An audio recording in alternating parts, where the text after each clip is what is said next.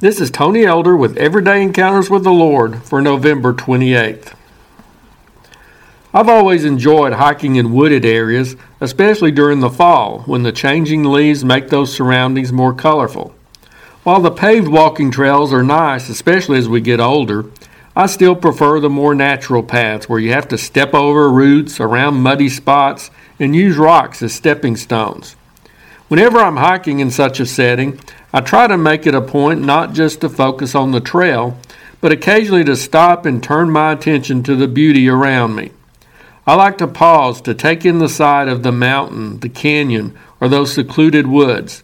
It's nice to pause to listen to the quietness, or to the soothing sound of a nearby stream, or the scurrying of a squirrel through the leaves.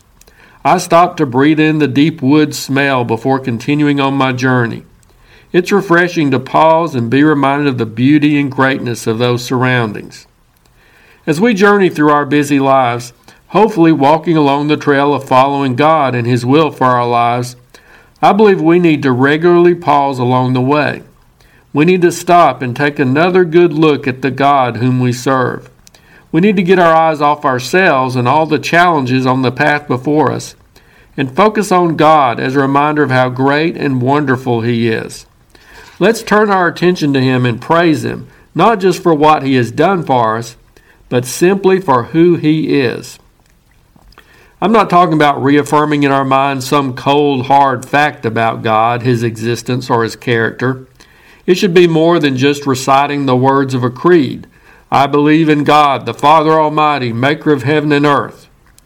We need to see God afresh in a way that leaves us in awe and wonder.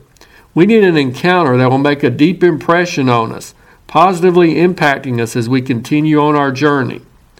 The Apostle Paul seems to express such a moment as he was writing his letter to the Romans. At the end of chapter 11, he stops along the trail of salvation, doctrine, and practical holiness to gaze around him at the greatness of God. He pauses to remind himself and us who are following along that trail of how beautiful, expansive, and incomprehensible is the God behind all these wonderful truths.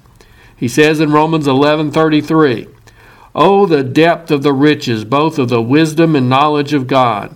How unsearchable are his judgments and his ways past finding out." Paul wasn't just communicating a fact he knew in his head. He was expressing something he deeply sensed in his heart. It's like being out on a hike when you turn a corner in the path and come upon a breathtaking sight, such as a waterfall or a beautiful view of the valley below. It stirs something in your soul. You don't just think, there's a waterfall. You say, oh, what a beautiful sight. We need occasional oh moments with God. Times when we don't just affirm the truth God is great, when we're also compelled to cry out, oh, how great is our God are times when we don't just flippantly say God is good, but out of our hearts we feel, Oh, how good you are to me, God. How long has it been since some fresh vision of God or encounter with Him has deeply affected you in some way?